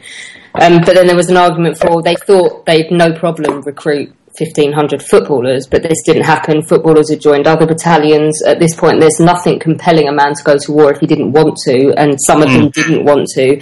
So you get the fans flooding in, and um, statistically, as Chelsea made it, the biggest con- uh, contributions came from Clapton Orient and Chelsea, both of whom sort of put three figure numbers into the original footballers battalion. So we've tried really hard as well. We didn't want to just lean towards players, um, and we hope we've really got sort of the to grips with the fans' contribution. Just these guys that signed up at Stamford Bridge and at the football and sort of trotted off to war on the basis on the basis of these advertisements. Come and serve with your heroes and sort of what they went through as well.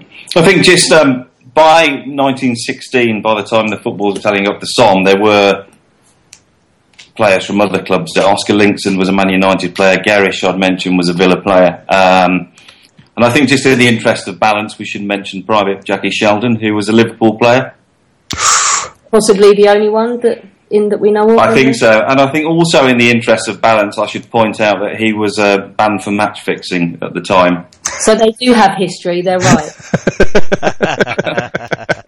What's, what's quite a nice touch is he was, he was banned. There was a game between um, Liverpool and Man United, um, I think Good Friday 1915, and then he was a Man United player at that time, but uh, over the summer he was transferred to Liverpool. Um, and then he was banned for his part in that match fixing. But what was quite nice is that the army maintained the the uh, ban and wouldn't let him play in, in, in matches that the footballers battalion took part in. So next time they sing about their history, we can remind them of that. Which there is there is there is more to history than, than listing off league titles and all that sort of stuff. Uh, I think um, it, it, seemed to me um, that it, in general, the, the, obviously the football battalion is, is one particular aspect of it, but the, there were people going off to all sorts of different parts of the world and doing all sorts of different things in various different services. I'm sorry, Johnny. I'm just I'm just going to take you back to the footballers battalion for yeah, one point. In that there's a guy called uh, Vivian Woodward who some of us may have heard of. Mm. Um, but having looking looked into it, his war record wasn't that spectacular actually, in that he volunteered quite early on, and he was wounded almost as soon as the footballers battalion got to the front with quite, quite severe uh, shell wounds to his thigh. But what I didn't realise is we looked into him, and then after he was wounded, he, he, it took ages to convalesce, and then eventually he went back into the army and was trained as an instructor in their physical physical education schools. Um, but what struck me is that I didn't realise how good a player he was and how good a character. He was like a Beckham of his day. Mm, yeah, and when he, eventually, when he eventually died in the early 50s, um, he still held, held the England goal scoring record and he hadn't played for 40 years. Didn't he retire Okay. and then come back and play for Chelsea? No, he came back as a director. Ah. No, I mean before the war. Because he played for Spurs, didn't he? He did play And for then he retired. I But, thought we were going to gloss over the Spurs bit. yeah, but I like that he You've just, you've just lost us four book sales. No, but I like no, it's good.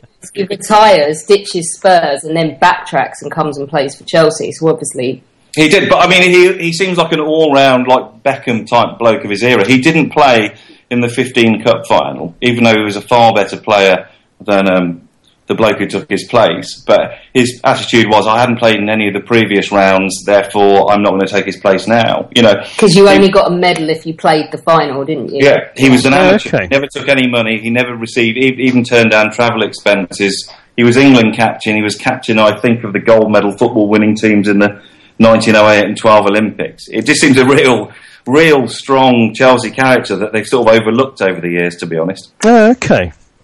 Interesting. Well, obviously, in terms of um, the, the the individual stories, there are plenty more which you will obviously have to buy the book to to, uh, to read about. Um, I think actually, the, the obviously the. At the, the absolute core of, of this book and, and any book about the Great War, it's the human stories and and just the diversity of the, the backgrounds of the individuals involved. Um, so what I'm going to do, I just want you to, both of you to talk briefly. I know you both picked out sort of a story of a, a particular individual. Um, Alex, we'll start off with you. Kick off about um, the Deans. Oh, we've dedicated a fair portion of the beginning of the book to a family who, between them, racked up nearly half a century of military service. And um, the father had been in the army for decades and retired in about 1912, leaving and his son in the same regiment, who had um, joined as a drummer boy at the age of 14. His son goes off and serves on the Western Front, and then the father rejoins the army as well in his mid to late 40s and is off serving his country again. And I think I'm just trying to add it up in my head how many years he must have served. It's almost 40 years of uh, military service by the time the Great War ends and he's finally retires for good. So that was a family that sort of had a big military background and were in it from the start and um, were off to France almost immediately.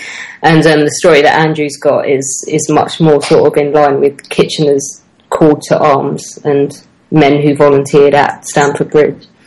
It is what, what Alex hadn't said is, is she's very good at um, tracing surviving relatives of all these people. So um, she's been in contact with the Dean family, um, and we've got you know unpublished photos of these guys in trenches and things that people haven't seen before. And the Jerums that I'm going to tell you about now. She spent a lovely evening with um, his great grandson, great nephew.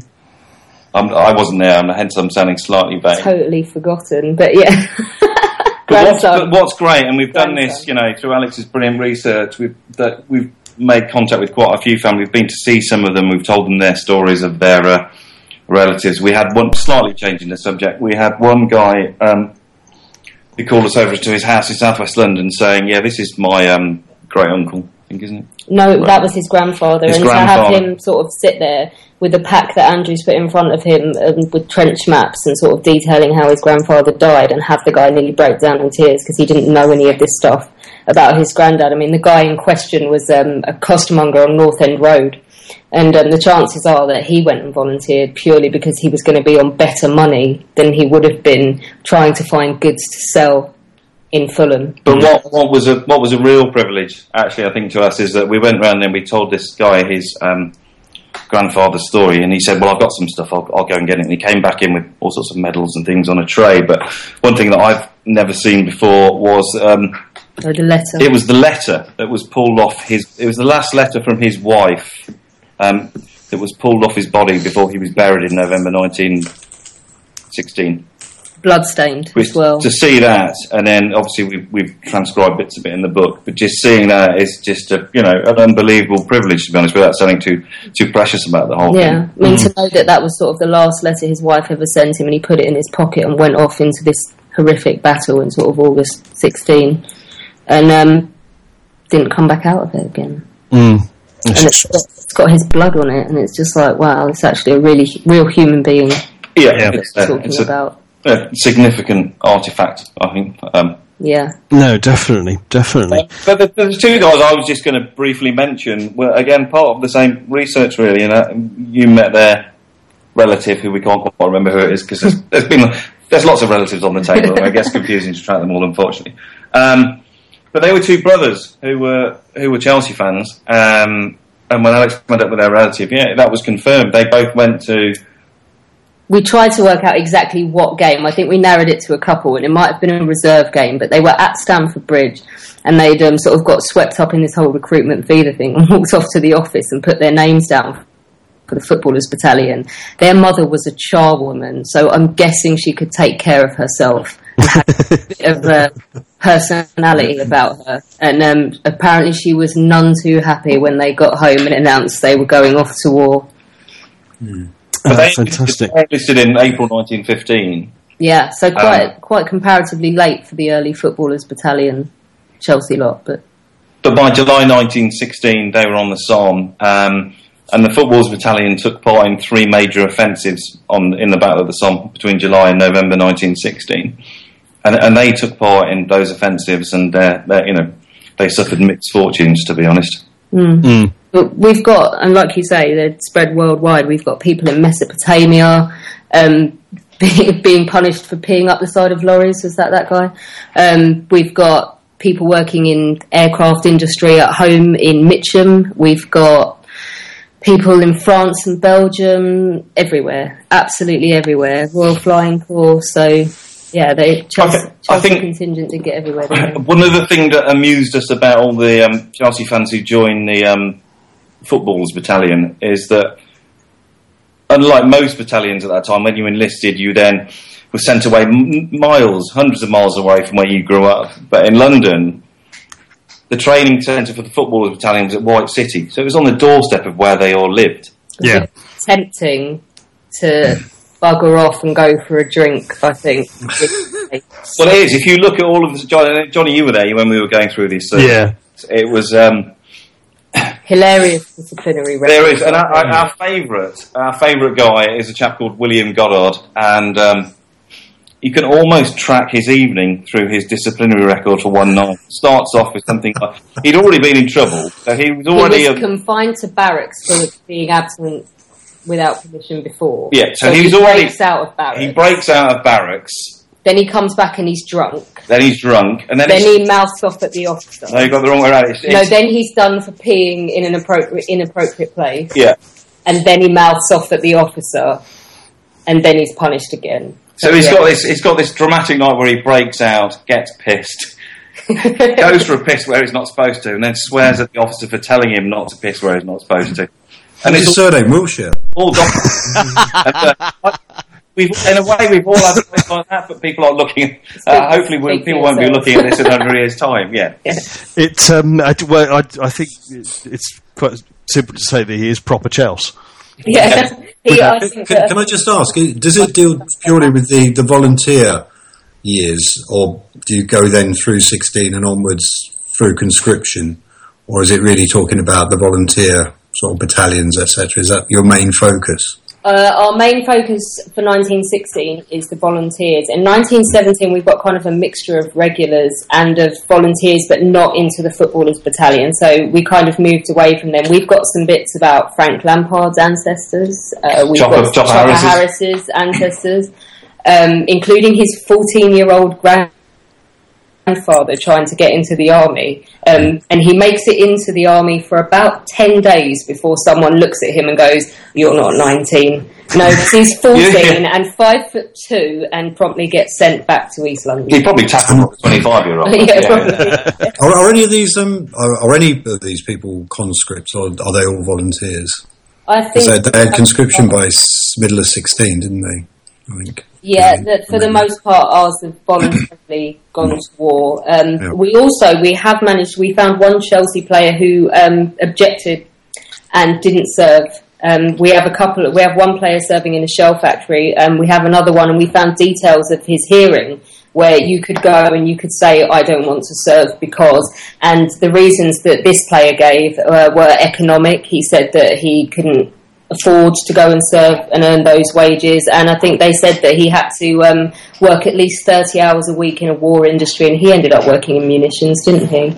Yeah. So, yeah, we've got men. I, I think it's a really good cross section of society. We've got men that don't want to go particularly but do. We've got men that just don't go. We've got, I mean, there's rumours of one Chelsea player hiding in a chicken coop to get away from serving. Um, but can I just say by that point, was he not a West Ham player again by then? It, it certainly sounds like it could I have been. so, yeah. um, so it's a really good cross section. Yeah, we've got sort of enthusiastic volunteers, we've got regulars, we've got territorials who had retired and then wars declared and they're called back into the army. So, yeah, I think we're really pleased with the way it worked out in the end. It was a lot of hard work putting it into a coherent story. Probably the hardest thing I've ever done. And like you say, sitting down with sort of what would you say about five thousand pages of war diaries and trying I to think make so. I mean, I think make a story. Yeah, it's. Um, I mean, yeah, that's the thing that certainly the, the little bits that I helped with was was just the the cross section of, of society and and also just like you say, looking at the records, you know. It, Sort of dispelled the myth that they were all broad-chested Tommies who were willing to go off and fight for, for king and country. It, it simply wasn't the case. And also not the case that sort of everybody who's on a war memorial or everyone who's sort of a World War One casualty died on the field of battle gloriously charging the German trenches. I mean, we've got one poor chap that Andrew's kind of adopted that dies at home in Tooting of syphilis related illnesses. Yeah, Um, and that he he served. He was at Mons in August 1914, and he died October 1918. He, it was he had his, he had an STD and they gave him medicine that he was allergic to. So 23 years old, he survived the whole thing and then suddenly he's gone. So yeah, it's, uh, we had. How's your luck? died Did you have records of any who survived and sort of got taken away by the big flu that, that followed? The Spanish Yes, there's flu, one whatever it's player. By the Yeah. time the war started, he'd um, gone to Newcastle United, but he Hmm. was very popular when he was at Chelsea. And he was work. I think he was wounded, and then he was working uh, in a shell factory or an armaments factory. Hmm. And um, yeah, he was killed in the flu, or he died in the flu epidemic. So I have to say, looking at this and having done um, not books but other First of War projects, actually, not many people die in this book. Yeah, consider the last, the the, last yeah. book I wrote, I think everyone died. It was like Game of Thrones. Yeah, But was, that was the Eton book. But um, no, this this was definitely. I mean, we've, we've got one chap with five kids who's in his mid forties when he goes off to war and that. But we've definitely found that sort of there's a lot more to the First World War than people serving in frontline fighting battalions. In Yeah. terms, there's a whole collection of Chelsea fans serving in the supply chains and things like that where you don't think about them and they don't get any glory but actually it was still pretty harrowing. You weren't danger free and if you weren't there the other guys didn't eat didn't get the equipment they needed and couldn't fire their rifles so it's hmm. pretty damn important as well. I mean, the actual structure of the book, because Donald, you asked whether we concentrated on conscripts or volunteers, but I mean, the actual structure of the book, once we'd finished the several thousand hours worth of research and came up with stories that we wanted to include and what we didn't, is that hmm. The structure of the book, it starts at Mons in August 14, and then it ends just before the armistice in 1918. Right, so what so we've done, what we've done is almost go through and almost, almost in a chronological fashion, tell the story of the First World War through major battles and offensives um, that these Chelsea fans, players, uh, club relations served in. To be honest, so the idea is that if you pick up this book and read it from start to finish, you'll get a bit of an overview of the whole war, of the major battles. We're not picking people out in isolation per se. If they're in battles, they're lumped in together, sort of thing. I mean, we really did as well. We rotate at the beginning of the book between the home front and covering what's going on at Stamford Bridge and at Chelsea and how the club's trying to survive. I mean, Chelsea was only 10 years old Yeah. in World War, so there's economic sort of trials, and, and we were better off than a lot of clubs actually in terms of trying to keep our heads above water money wise.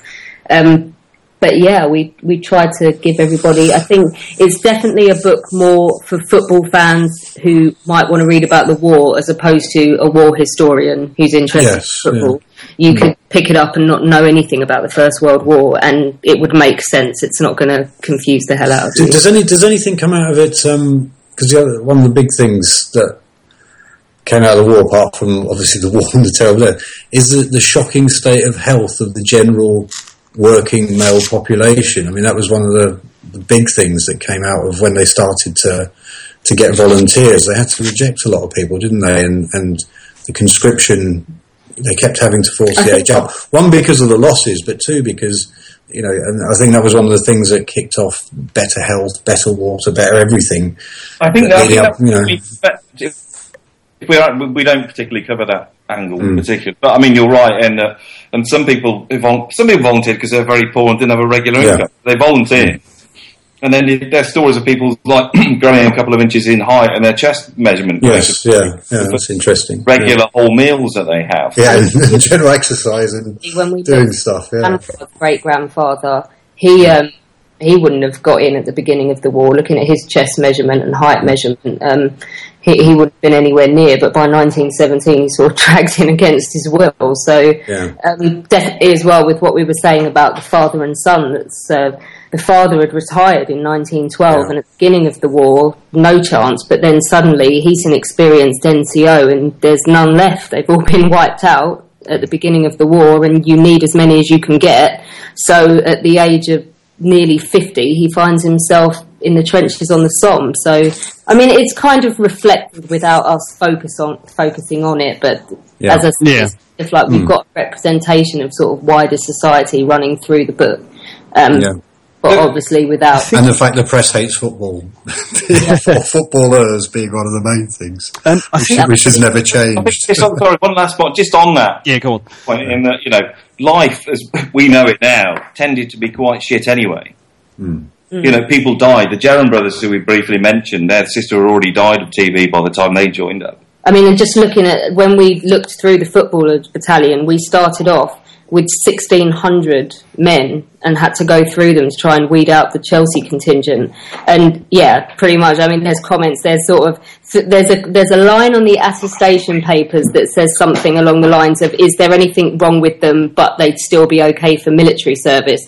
And almost to a man, they've got bad teeth written in there, and mm. they've all got scars, and they've all got they've all had their sort of childhood illnesses and things like that, and the heights and the weights are, are not what you'd expect today. So yeah, I guess what you're saying about sort of a, a lower state of health is reflected in that. But whether we've managed to convey that massively, obviously it wasn't our aim, but I think it is. No, Uh, no, these things come out just Yeah. say in, in the way. But as I say, Of I, course, people used to pay to have all their teeth taken out. They used to be a wedding present, didn't it? So, yes, true. I mean, No, I indeed.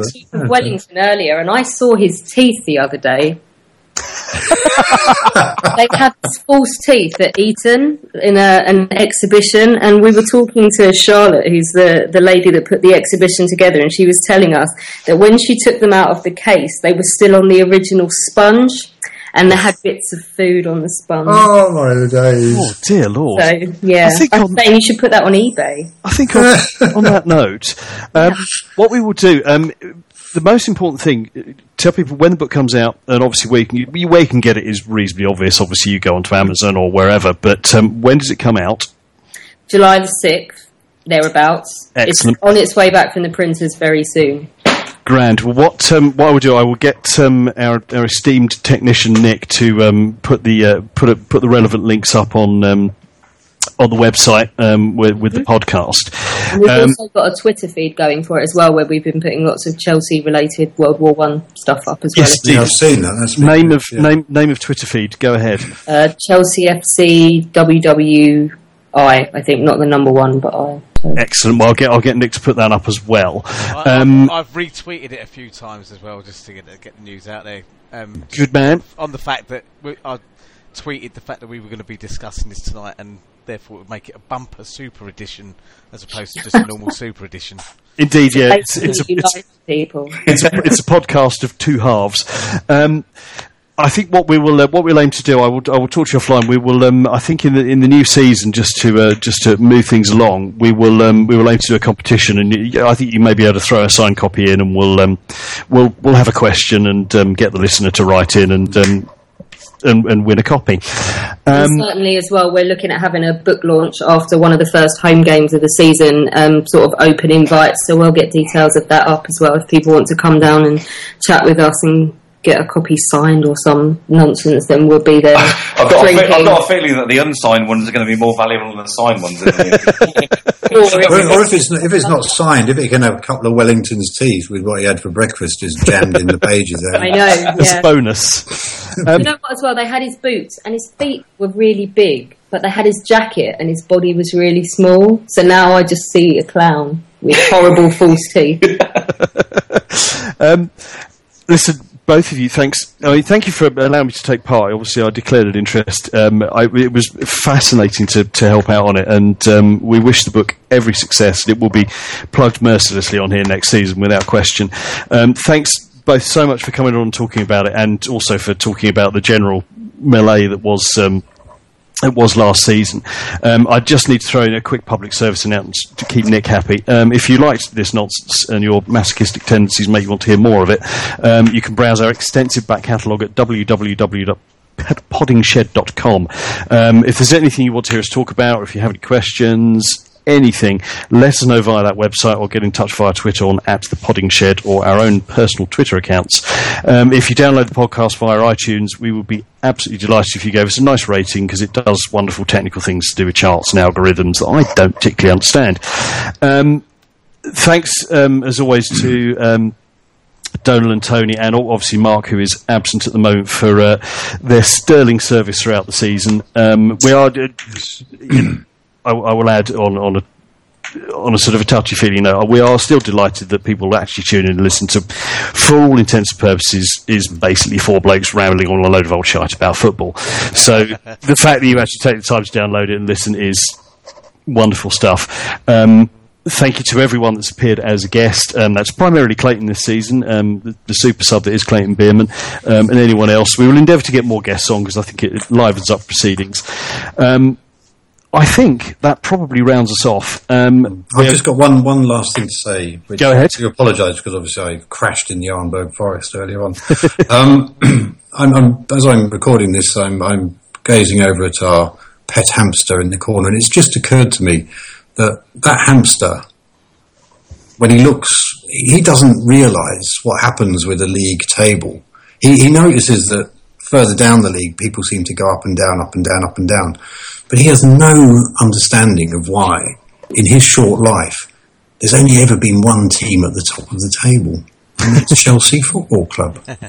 As long as he's only, we got him in October, and he'd been in September, so he's never known anything other than Chelsea to be at the top of the Premier League. Do you know what? Before you finish that, when you were saying he has no idea why people go up and down, it sounded like you were talking about Brendan Rodgers. and,